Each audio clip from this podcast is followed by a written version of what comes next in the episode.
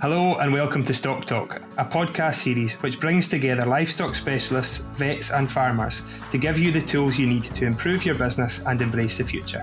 Stock Talk is presented by myself, Robert Ramsey, and produced by Kirsten Blackwood as part of the Farm Advisory Service in association with the Scottish Government. So we're joined today by a man who doesn't really need much of an introduction, certainly in most of Lanarkshire and quite a chunk of Ayrshire. Um, we're joined by Michael Shannon. So, Michael, um, how are things going today? Hello. Yeah, no, all pretty good. Um, sun shining here in Lanarkshire. It's a beautiful day. Um, we've had quite a wee dry spell, so all's good. Um, cattle all seem to be doing well outside on their natural vegetation. So, yeah, things are pretty good. Cool. Positive farming stories. We like happy people. It's good.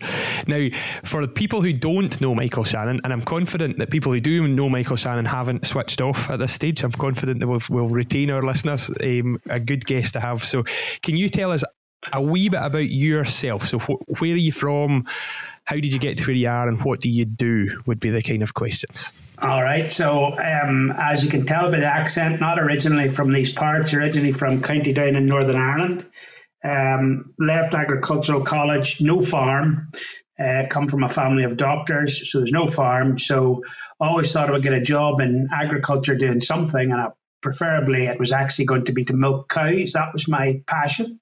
Um, but uh, got a job. The first job I applied for was a trainee manager with a seed company, grass seed company.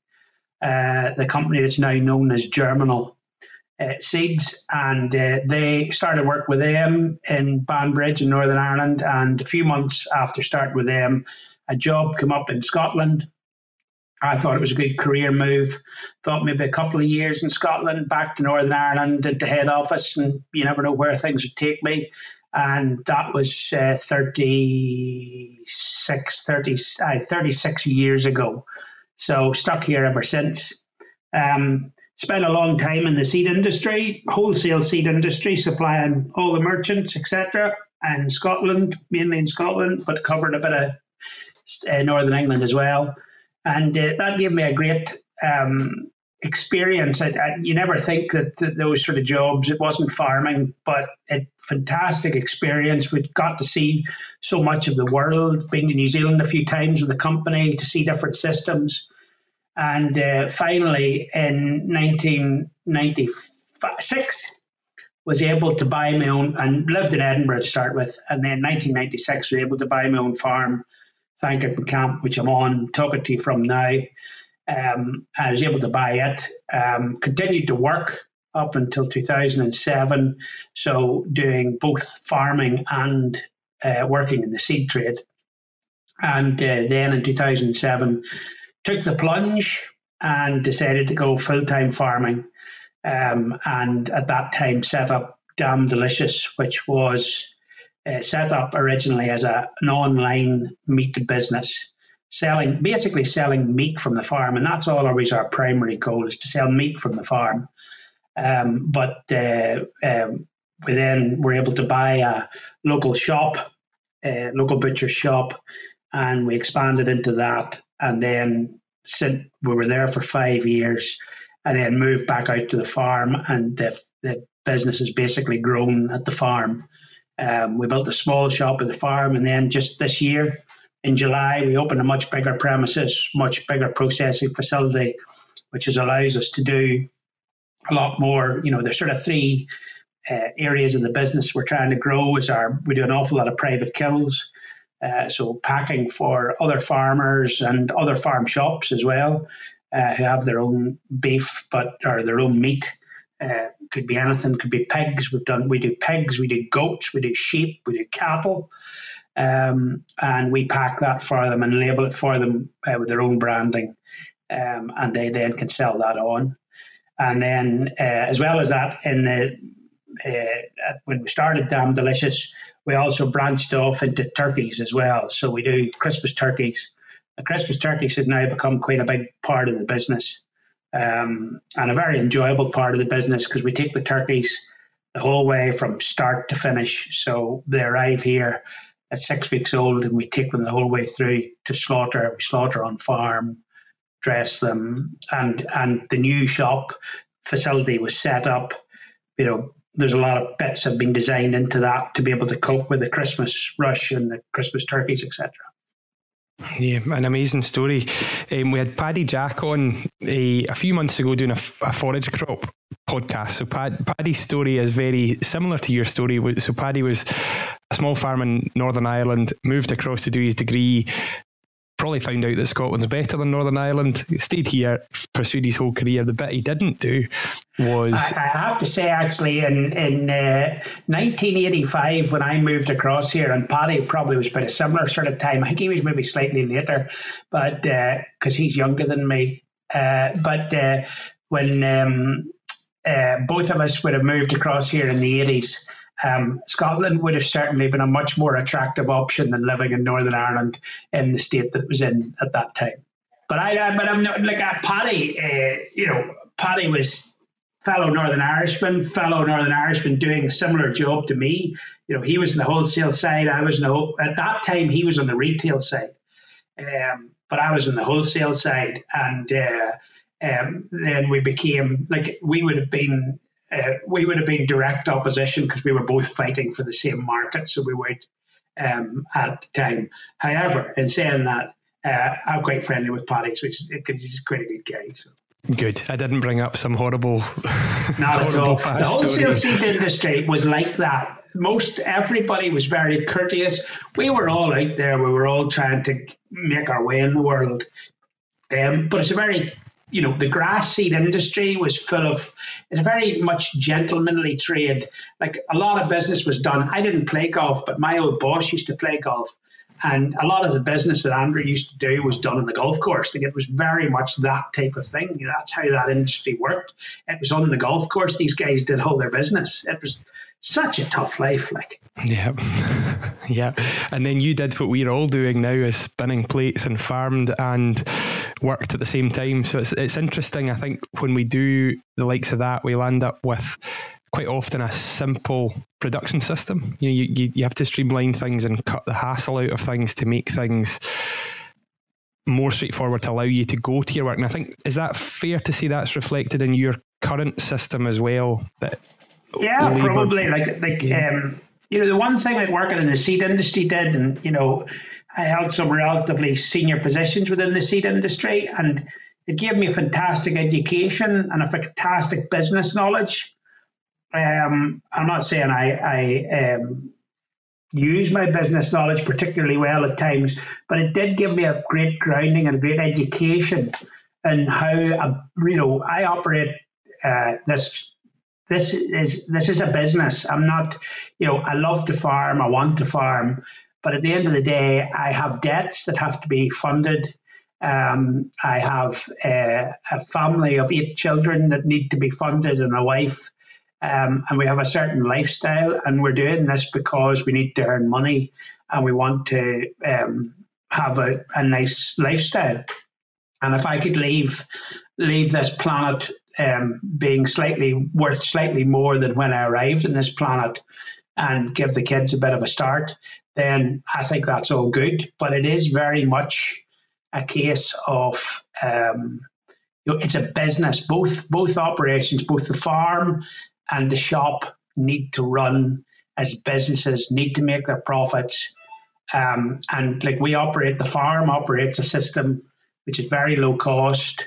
Um, you know, this this came actually from the seed industry. We uh, what had happened basically was that the first time grain prices had sort of rocketed uh, in the nineties. Um, we were sitting looking, you know, none of the systems added up. It didn't, none of it stacked up at all. And uh, we were looking at the sales of brassicas, and we were the um, Maris Kestrel Kale was one of our varieties, and we're looking at the sales of Maris Kestrel Kale are going through the roof in New Zealand. The area of brassicas was rocketing in New Zealand. Why was it rocketing in New Zealand? And it was basically they were using it as a low cost system. So we were there were three of us sent out there to have a look at this, uh, which we did, and we went out to New Zealand and um, saw what was happening in New Zealand, the low cost systems, and then we came back and um, I ended up in charge of that sort of brassica side. And we ended up um, then taking what the idea was to take the educators out to educate the educators about low cost systems, and all it was driven purely by cost. Now there are fantastic environmental benefits from the whole outwintering system, but at that time it was driven about driving down winter costs and trying getting them under control. So that's where we started. So during one of the trips to New Zealand, um, we're, it was in New Zealand three or four times, and uh, two of the trips were during the winter time. We were looking at low cost wintering systems. You know, the bales being positioned in the field. I saw that in New Zealand and then come back here and we set up the trial with Basil Lowman and Gavin Hill at the Bush uh, to sort of demonstrate outwintering and what could be done. Um, and but then, but then we went back out. We went to look at summertime. We went to look at what how they dealt with summer, how they dealt with droughts, and how they did, dealt with different things. But I sort of had a I sort of like nearly like had an epiphany um, while in New Zealand on that summer trip, which was I saw beef cattle being grazed in paddocks on daily shifts, doing these fantastic live weight gains. You know, they're doing live weight gains of sort of the guys were claiming two to three kilos. And at that time, my farm, you know, I had a good job, I was earning a good wage.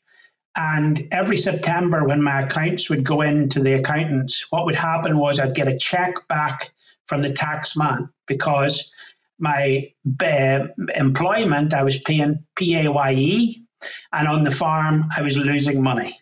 So therefore, we were able to claim some of the PAYE tax back because we'd lost so much money on the farm.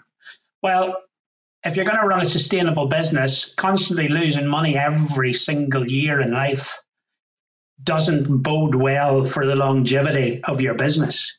So, um, so in New Zealand, there were two things I saw in New Zealand. Was one the low cost outwintering, because I was buying grain and buying feeding into fattened cattle here, um, and the second thing was the rotational grazing of beef cattle, which was which was just such a just such a no brainer. Really, it just was just such a no brainer but yet none of us were doing it. We're all watching the dairy farmers doing it, but the beef farmers just go, "Oh, look at those boys over there moving electric fences."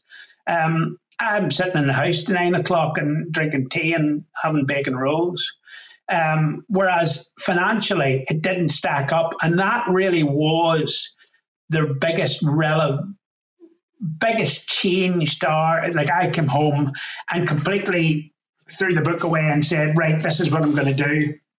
Um, and it then gave us because that then gave us the extra message because because the, the other thing that that one of the things grass fed and we don't make enough of this in this country grass fed lamb grass fed beef um, you know there's fantastic health benefits to that to the population. You know high in omega 3s which reduces heart disease which can reduce cancer. So there's fantastic benefits as a as a nation that we could have by eating grass fed beef. Um, or grass fed meat, I should say. There's also, I think, I think in there, Michael, there's a thing about we, we we talk about vegans, we talk about you know plant based diets, and we, that they're in the polar opposite of the world that we're in or we're producing in. But we have to look to those guys and think, well, what what is their point? What is what is their argument? And part of that argument or discussion is that cattle eat a lot of stuff that people could eat, and and I I, I can't compete with them. I sort of no, well, I sort of agree with that, but I, I don't really. I think veganism or vegetarianism is a life choice. You know, some people do it because they don't like meat. Some people do do it because they don't like the thought of animals being treated, being used for some other purpose. Um, and some people do it because they think it has an environmental. Um, it, it, it, it, they're saving the planet by not eating meat. And, and I and I personally, I think if they want to be a vegan or want to be a vegetarian, want to go to veget- vegetarianism, then I don't have a problem with that. What I do have a problem with is is if they're making those decisions based on spurious results or spurious information. That's the issue. So, for example, if you think you're saving the planet by not eating meat, I think you're kidding yourself because majority of the information that these people are using are from and let's face it, within farming, there are those of us within farming who don't like certain ways certain farming practices go. So, like, I don't like the thought of an animal in a feedlot um, in America or wherever it is, where it's just standing there all day and all it does, its only purpose in life is to eat as much as it can, as quickly as it can, and get as fat as it can. Um, I was in a feedlot in New Zealand um, and they were producing beef for the Japanese market. And the drivers were on bonuses. These animals were, we saw the pen of the cattle that were, I can't remember many thousand cattle were in this feedlot.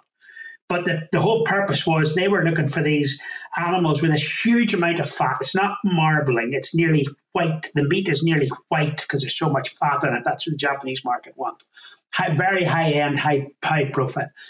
Um, and the cattle are so fat that they can hardly walk. And the drivers were on bonuses to get the animals transported from the feedlot to the abattoir without having a heart attack. So if they could get the whole lorry load there with none of the animals having a heart attack, they get a bonus. Now, for me as a farmer, I find that completely and utterly repulsive. And I can I sort of get where people come from with that angle and saying, but but that doesn't mean that eating so if animals are reared in a in a high welfare, you know, we're all farm assured in this country. We all have very high welfare standards. Um, and, and we also have, in my opinion, have a duty. If I've got food producing land that can produce reasonable quantities of food for to feed the nation, then I have a moral responsibility to use that land and to produce food. That is my moral responsibility. Because there are, we are so lucky. This is a new thing in our house. We've started this thing. I was describing everything as so lucky. We're so lucky. I'm so lucky to have a job. So lucky to have a house over my head. I'm so lucky that I can produce food here on my farm because there are huge rafts now of the world, probably because of, of, um, of climate change, deserts where nobody can produce any food. So, what we're doing here, we're going to plant out some prime agri- agricultural land into trees so that we tick a box. We're 2% of the output of um, dangerous gases. We're 2%. 2% in the world, we're 2%. So if we make a change, so if a couple of farms around here, a few hundred acres get planted out in trees, what difference does that actually make to the planet? Absolutely sod all. But what it does do is it takes prime agricultural land out of food production. And then we then, so we're going to get to a point then where we can't produce enough food in this country. We have to import it. So where do we import it from? We import it from all the countries that are felling trees and felling forests to produce more meat or produce more protein. And we end up in this scenario where we're importing it, where the welfare standards, we don't know what they are. We don't know what environmental damage those countries are doing to produce this meat. But as far as we're concerned, and all we've done is we've export our conscience. And I, I hate it. I hate I think it's I think it's despicable and I think it's immoral um, for us not to produce food when we can produce. You know, at the end of the day, um, I'm a farmer, I produce food. The only reason you can sit in an office and do your job is because there's a guy out there producing the food that you can go to the supermarket or go to the butchers, because you would always go to the butchers, you didn't go to the supermarket, but you would go to the butchers to buy the food. And that's the big thing, you know, we're, we were all hunters and gatherers. If we went back, I don't know how many hundreds of years, we need to go back or thousands of years, but everybody had to produce. So your family, you would have to go out and kill or grow the food that you eat. And you can only do that. You can only have majority of people, you can only have a lawyer because some other bugger's doing the hunting and gathering for them. Mm-hmm. Anyway, I, I know I'm a rant there, sorry. It was a good rant though, and I can, I can, I, I, I'm, I'm on the same page. The there was a the US Department of the head of the US Department of Agriculture did that was a it's actually quite an old video now, but he's giving evidence to Senate to some political environment anyway. Yeah. And he's making the point that half a percent of the US population are farmers. Yeah. And that means that 99, 99.5% don't need to be. Yeah. But he's also making the point that the vote, the farming vote is only half a percent. So, you know, Correct. almost, we, aye, we've created this but it's this, it's this, it's, it's our politicians seem to believe that, the, you know, we just, we export, you know, by their, they've sort of got set themselves these challenges of uh, being net zero by a certain point. Um, I don't look at actually because I thought coming out of COVID, we'd all learned something. We'd all learned what it's all about about food security, um, about you know we're an island nation. Uh, we could protect ourselves so well, and, and I thought we'd learned something, but it seems to be uh, what a year or so later, and everybody's just forgotten that, and nobody actually understands that. You know, we need at the end of the day, like no matter what industry you're in, I look at different industries and always think to myself as, well, I'm in the food industry. So technically, everybody has to eat and everybody has to drink. So as an industry, I'm pretty safe because no matter what happens, everybody has to eat and everybody has to drink. So there has to be somebody somewhere. But the problem is if we export or we, we import all our food and we export our conscience and we just say, well, look at us, we've planted Britain out in trees um, you know, and we're now become, you know, a pimple on the lung of the world. Um, we haven't gained anything, and all we've done is we've got somewhere else. And I just think, and the other thing that really worries me about that is if we're in that food that was being produced in those countries at this moment in time is being imported to those poorer nations. And if we then say, right, well, we're going into that market, we're going to buy that, we're rich so we can outbid the poor countries. And the poor countries then end up, so there's going to be more starvation in the poor countries because us, the rich nations, have said, now we're going to plant all our nice prime land out in trees and we're going to go and buy all the food at the food mar- world market, up the prices so the poor starve. So it's back to the same thing again as the rich, we become obnoxiously just cruel to our fellow man and the poor people starve. So that is exactly my vegan point from a while ago. Um, is exactly what I mean. So I think we've got in Scotland a tremendous resource when it comes to or, or an asset in our ability to grow and graze grass and forage crops. You know, we, have got a, lots of high high quality land that's fit to produce high quality red meat. And my view, anyway, is the future of red meat production here is not it's not going to be totally forage based it's not going to be you know there's always a, need for inputs to beef systems but we've got a bright future i think into that more natural focused high output but grazed system. You know there's, there's in that in that world when the world's got an increasing population we've got an increased demand for everything and a reduced area to grow it on and produce it in due to deserts, new forests, uh, housing developments, all the conflicting production, or the, the things that conflict with production, we have as farmers a right. I think we've got a really bright future, in spite of what we hear in the media, and and we do have to change the way we do it. We do do to have to adapt and overcome policy and climate challenges. But but but I think also Robert, we we need to also we need to also recognize our own failings as an industry. Yeah. You know, as a, as an industry, we do have we have some very skilled people within our industry. Um, we also a lot of the time we're kidding ourselves that we're running really efficient businesses because we're not. You know, there's lots of farms out there, and we need to be as efficient. You know, we need to be making as much as many efficiencies in our energy use, um, how we produce things, etc. So we reduce our carbon footprint too. So I think it's a it's it's an all encompassing, but we can't we can't sort of say like we're safe because we're in the food industry. We're only safe in the food. The pig industry is a fantastic example. They were on their knees. They've driven for efficiencies within their industry, um, and they've now made their industry like they're they're lean, they're slick, if you talk to anybody in the pig industry, they know all their figures, they know their live weight gains, they know everything down to this, the slightest detail. And you can only manage what you measure. So if you don't manage it properly, you can't measure. Uh, so if you don't measure it, you don't know what you're managing. And this is one of the things I think we need to, you know, we need to accept. Like, yeah, I have a, an opinion on where we should farm in this country and what different land types. You know, um, I, I don't believe like growing cereals in certain areas of Scotland is probably folly. realistically. You know, if you take how many times they have either crop failures, don't get the straw baled, or the weather's against them for harvest.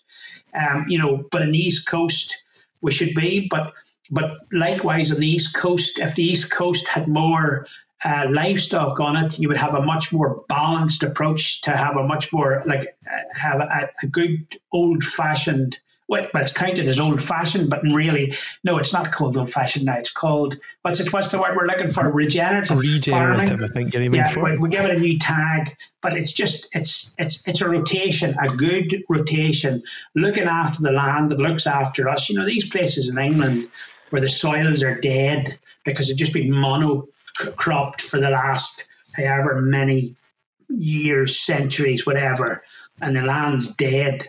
Like, you know, we don't have anything like that in Scotland, and we need to make sure that we stay like that.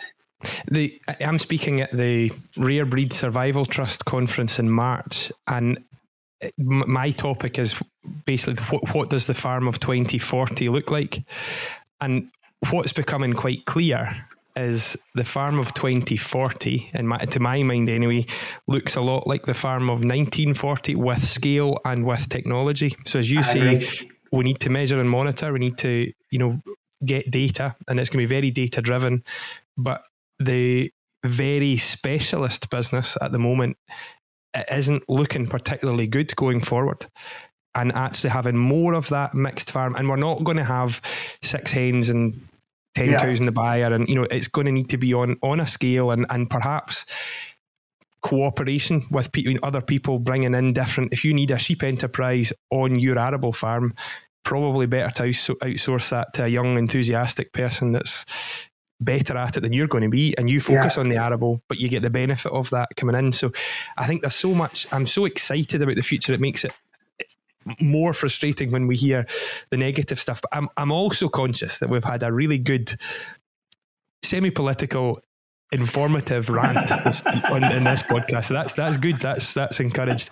But what we really want to talk about is is the turkey and the the direct selling ele- element of your business. So what what we I, I'm seeing quite a lot of is a lot of farmers have fallen into or a lot of Scottish agriculture is focused on producing global commodities. And in a global environment, we're not that competitive, high cost structures and blah, blah, blah. That's not to say we all need to, to do it differently, but those who are doing it differently and are telling a story, have a good story to tell and tell it in a good way, engage with their consumer and are pretty close to their consumer, are generally performing or doing reasonably well. It's not for everybody, but that's why we got you on today was really to think about that, the butchery story. And we know you've invested heavily in, in the new butchery, but particularly that once a year enterprise, the, the, turkey story, which historically was on many farms on a, on a very small scale. And we're seeing it now trickling back into, there's quite a few people who are doing you know 100 200 turkeys just as, as a separate um, cash boost to the business. So can you explain how you got into it and what, what it roughly looks like now? Yeah. Um, i don't actually know why i got into it. I, I really i couldn't answer that question. I entered the first year i got 30 birds I don't know why. I think it was the time when Gordon Ramsay was doing the thing with Paul Kelly on his F word program and he was plucking turkeys. And I thought, well, that'll be quite good. And we're trying to do the meat. And it was good wee business that sort of fitted nicely with the business. Um, and I decided I wanted to do something, you know, it's like anything else. You can, you have to try and set up what your USP is, what your unique selling point is, what makes you a little bit different. And uh, so we decided to do the turkeys. The turkeys has actually become so from we started doing sort of like 30 birds has become quite a big business. It's also become um, it's a lot more regulated now than it used to be. Uh, so, for example, um, used to be able to rear 300 birds and not you could just work away with them no problem yourself. Um, now you have to go and get a license to kill the birds, even though you kill, like if you kill 20 or you kill 30 or you kill 300, you have to go and get a license to kill them on your own farm, even though they're from yourself. Um, so there's a lot more regulation involved now. But um, we I started doing it. Um, started doing it because decided there was a bit of a market. Decided I could make a few quid from it, um, and we've grown it. You know, every year we've sort of just added numbers, not huge numbers.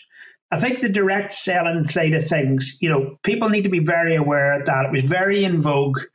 What 10, 20 years ago, everybody was setting up these wee co-ops, which people were all getting together and guys selling um, their own lamb or their own beef, or and then people doing turkeys, etc.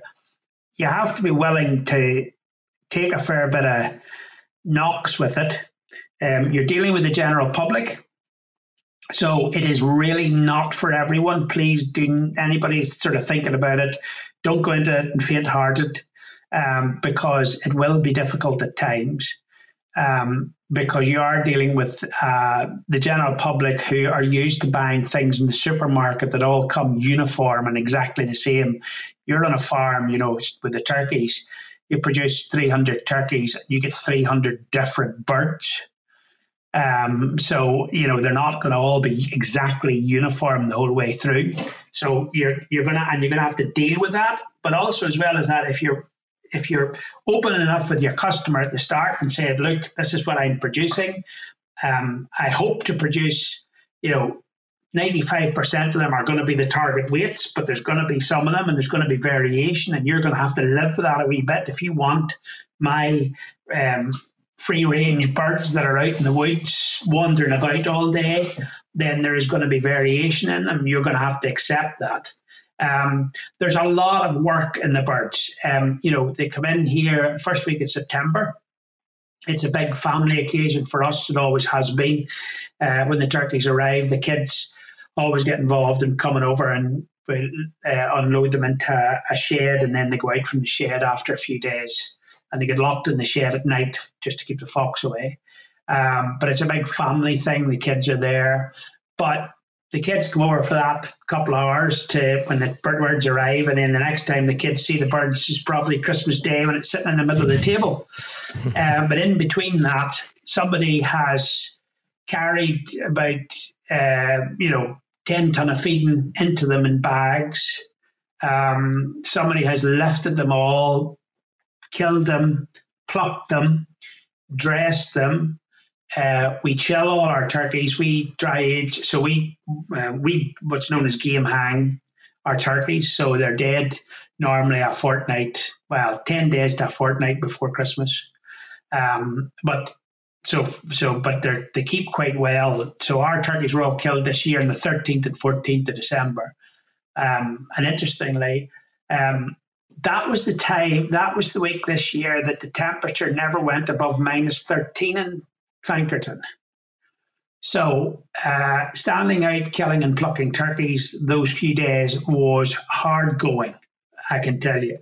But we have the same guys, we've had the same guys coming now here plucking turkeys for, I don't know, 10, 15 years. They come every year. It's a little bonus for them for um, Christmas.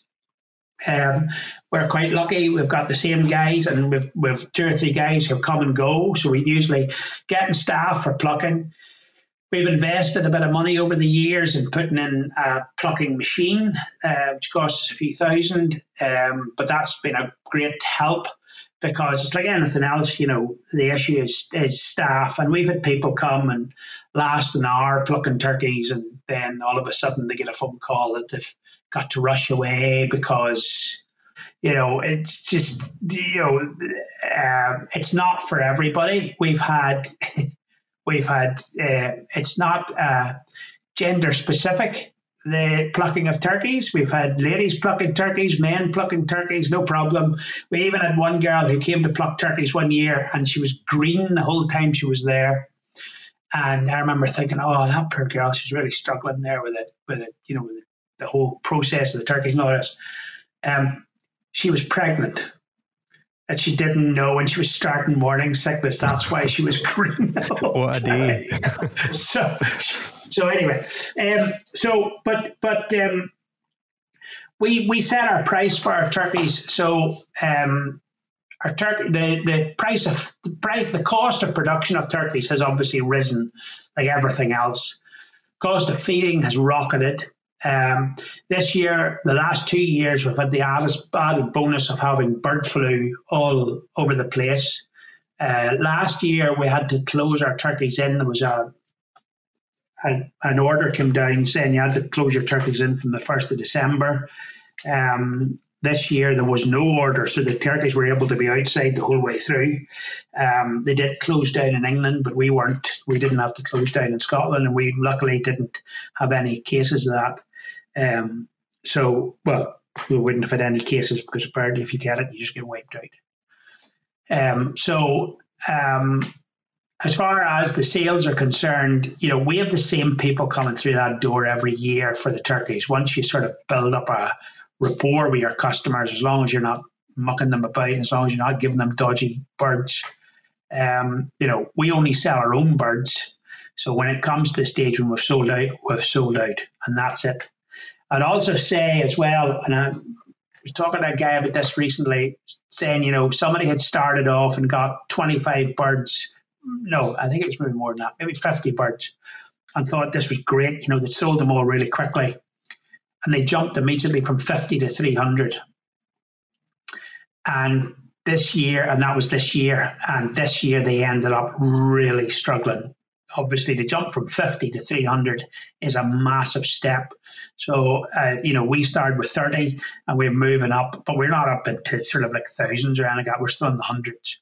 Um, and but we move up slowly. Um, and I would advise strongly if anybody's thinking of doing it, you know, start small and build your way up. Don't go big, because what do you do with a dressed turkey on the 20s? If you end up with two or three hundred dressed turkeys that you haven't sold on the 26th of December, what are you going to do with them?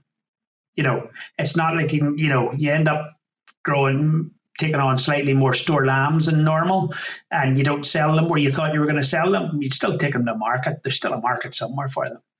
But with a, with a turkey after Christmas, the next market is probably Easter or Thanksgiving in November. So, you know, strongly advise anybody to to build slowly, build gradually.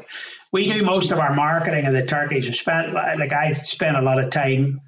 I spend a lot of time on Facebook and Twitter, um, and uh, we promote heavily on them. Um, but most of the turkeys gets a lot of turkeys get sold just by word of mouth. You know, we get great feedback, and somebody tells their some somebody else.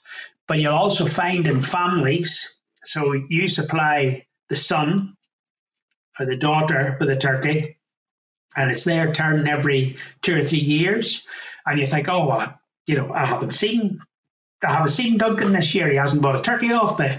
So he's bringing Duncan up. What about turkey? Oh, no, no, it's my brother's turn this year and he's getting the turkey from someone else. So you don't see the same customers all the time. You, your customers change, but you might be supplying the family but you don't see the same people all the time, but they do come back and it's a cyclical thing. So you might see them every once every two years or once every three years.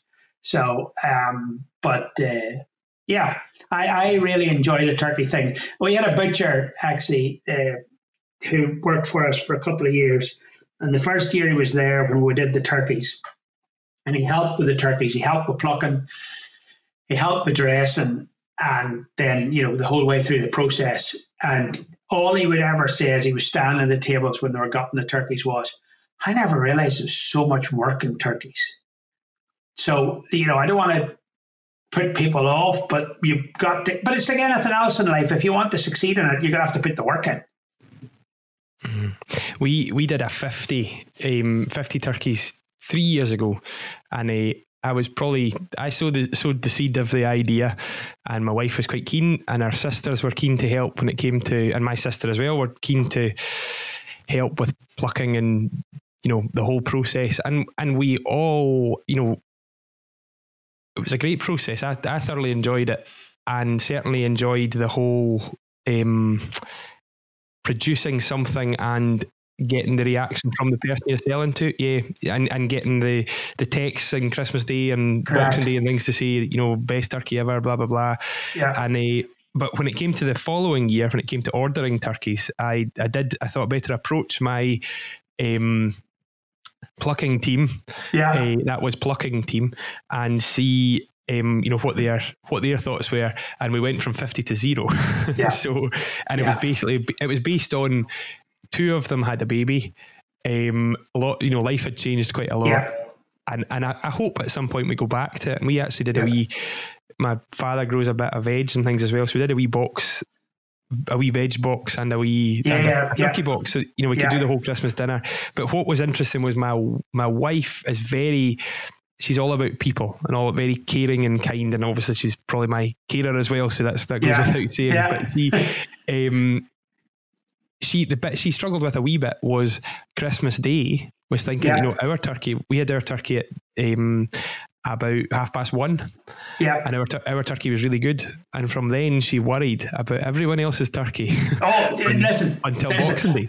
All right. Okay. So, so I, am not going to lie. Um, Christmas, basically nobody in our house speaks to me over that sort of two week period because um, I, you know, may get slightly grumpy uh, coming in around Christmas because one, we're so busy, and but one of the most satisfying feelings I have is so we ship a lot of turkeys all over the country by courier, and one of the most satisfying satisfying things that I do every year is switch the computer on and look down the list of all the courier um, lines and you see delivered, delivered, delivered, delivered, delivered.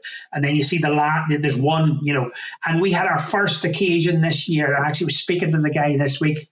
Um, uh, first occasion this year in London where a turkey didn't make it. The courier screwed up and the turkey didn't. It's the first time we ever had it, but it's the most satisfying feeling. But I totally get where your wife's coming from.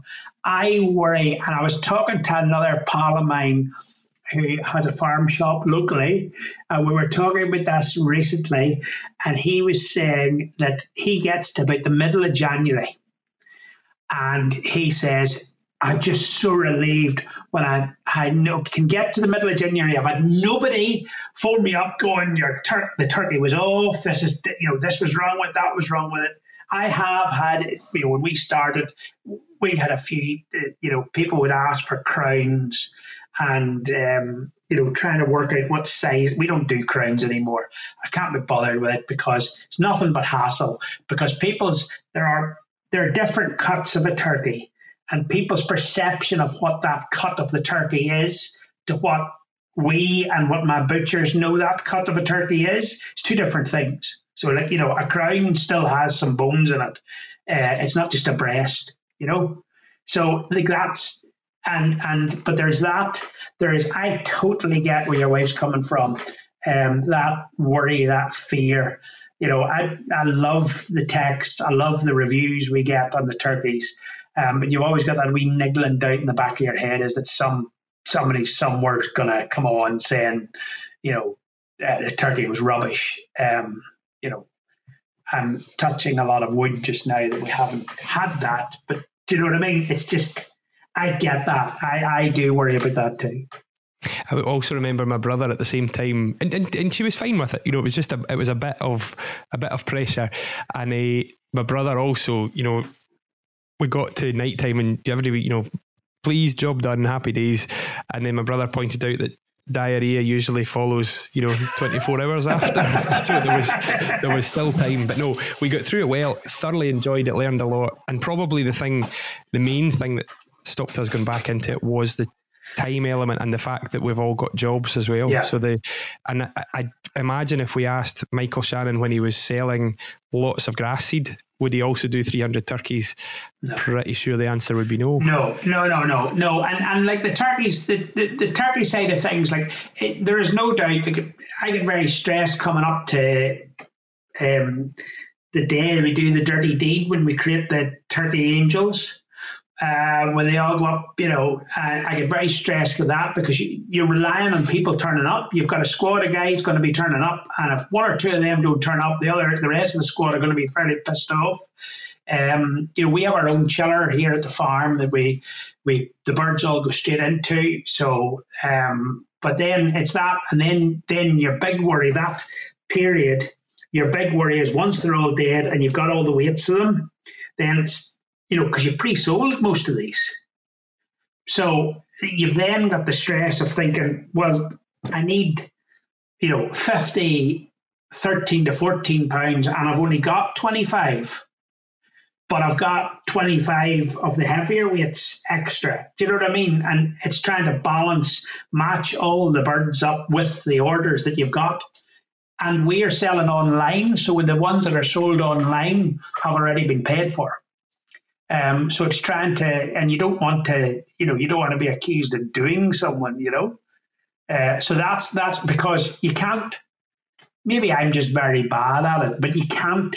Um, you know, I don't, I can't sort of produce 200 birds at all the same weight or all within. I did notice that people have started to move to kilos now, which gives them a lot more scope. We're still in pounds.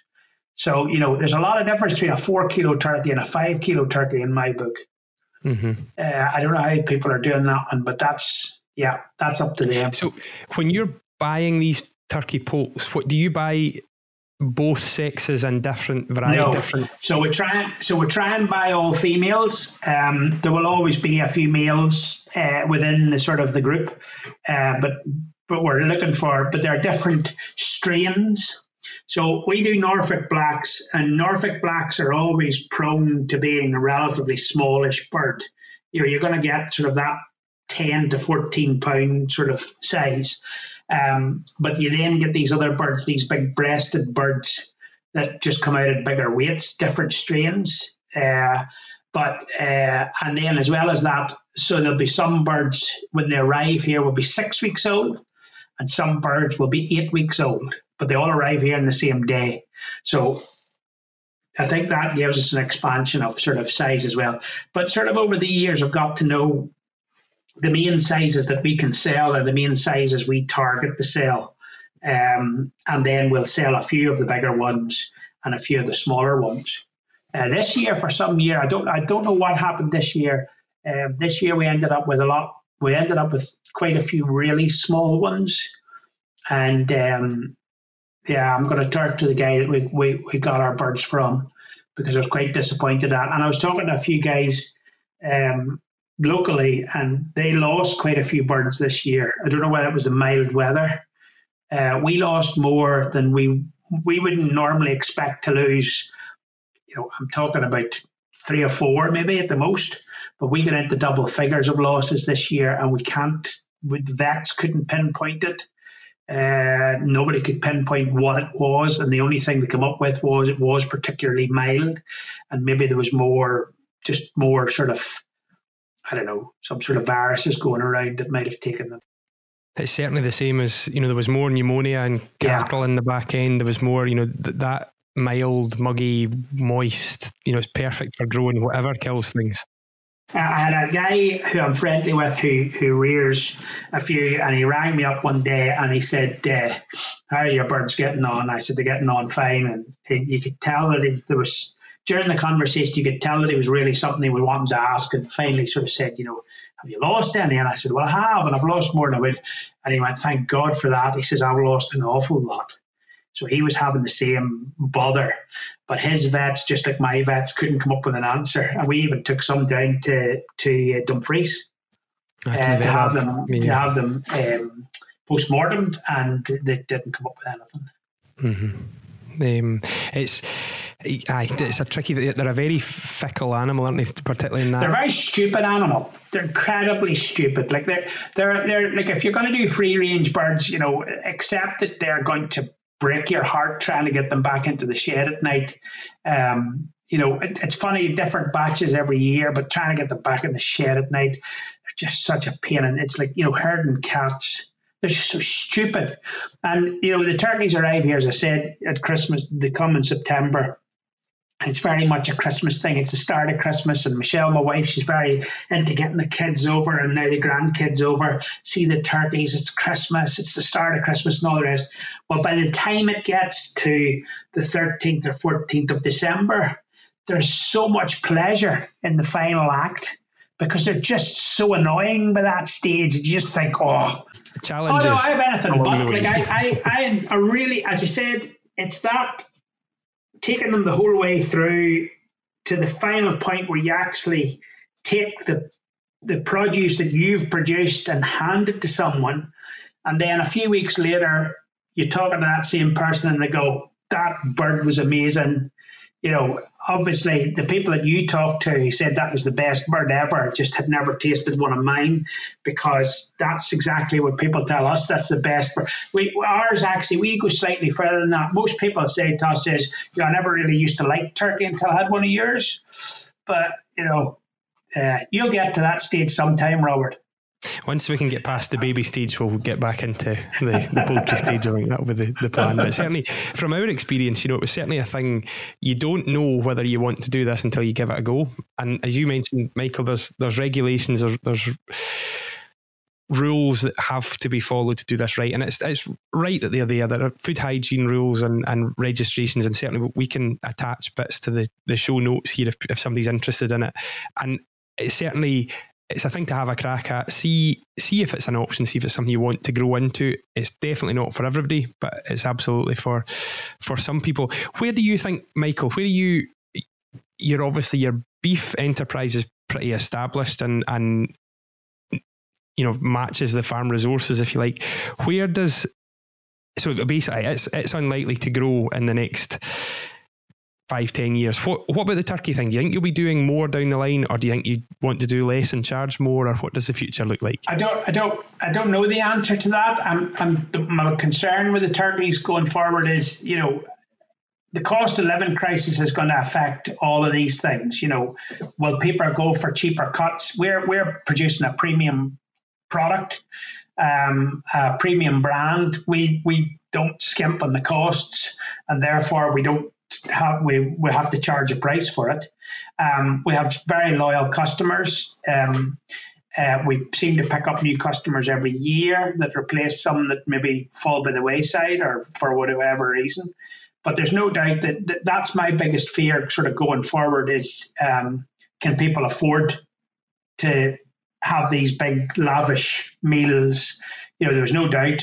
We've also got the big worry is you know more health scares bird flu, I, I find it stunning actually that some of our sales were affected by bird flu. So somebody actually told us that they weren't having turkey this year because they were scared of getting bird flu. Did you manage to sell them some beef oh, instead? yeah, yeah, yeah, yeah. Well, don't, don't, don't get me wrong. They still like our sales um, this Christmas were were Christmas and New Year with the steak pies were well up on last year but we sold 15 less turkeys. Right? So, and, and, and I'm concerned just going forward is, you know, um, the bird flu thing, I think the powers that be within the turkey world made a big thing about bird flu and about you know there was a crisis and all the rest and i think they over egged the pudding you know they they scared the living daylights out of the general public they either bought then frozen turkeys early on because they thought they weren't going to get a turkey. I don't know what they did, but but um, it definitely affected the market. And I spoke to a few turkey guys, uh, small producers who had struggled to sell uh, their normal quantity purely because I think the general public had either bought beef or bought something else, bought an alternative product, or had bought a frozen bird when the turkey scare because they didn't think they were going to get one. Um, and like you hear these stories where you know some of the supermarkets were selling turkeys for like a penny and things like this because there's so many left over because the, you know they'd scared the living daylights out of it. So, um, I, and and my other worry with the turkey, my other big worry with the turkeys is labour. Um, you know, I I do the, the physical side, the feeding of them. I don't mind doing that, but the actual killing day and plucking day and dressing days and all the rest. I'm I personally am heavily involved in that, um, and I ain't getting any younger.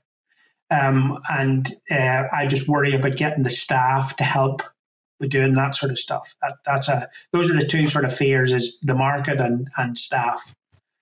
And and I think across all sectors that we deal with, all livestock sectors we deal with, that effectively, or the, the story is that labour has become the new dairy quota.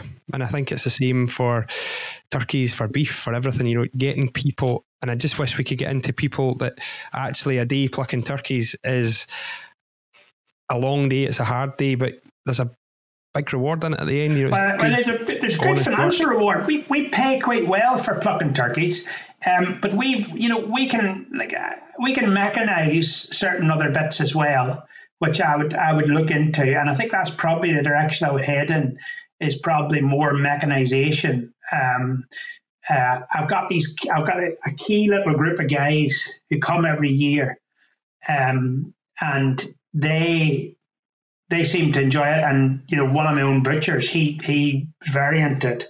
Uh, he's sort of my main man at it, and um, so you know, maybe more mechanization and you know, making life easier. It's that thing about time. you know, we can.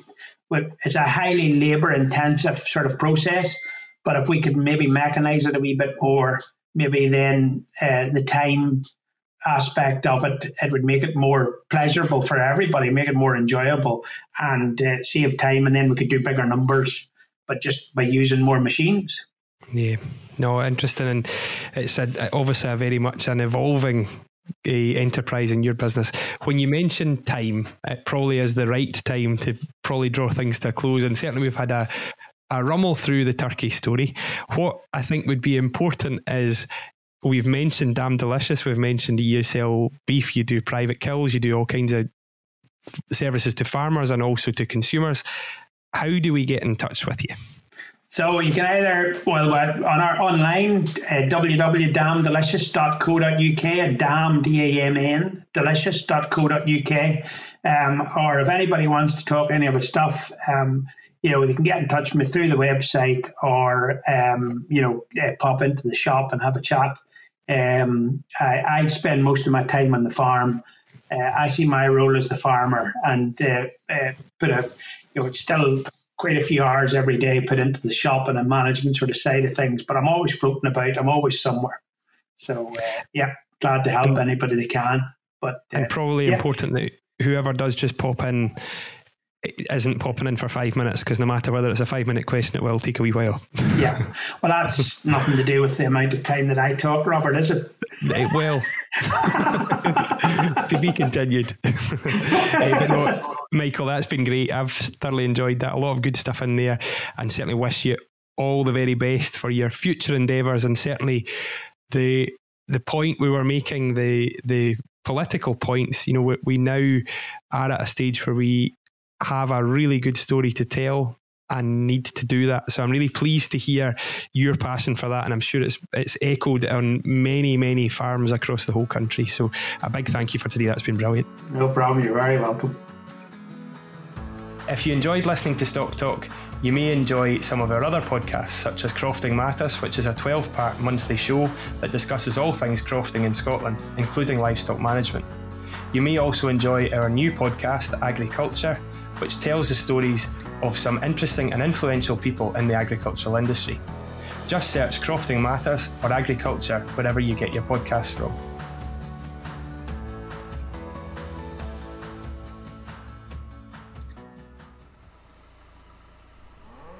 The Farm Advisory Service Podcast.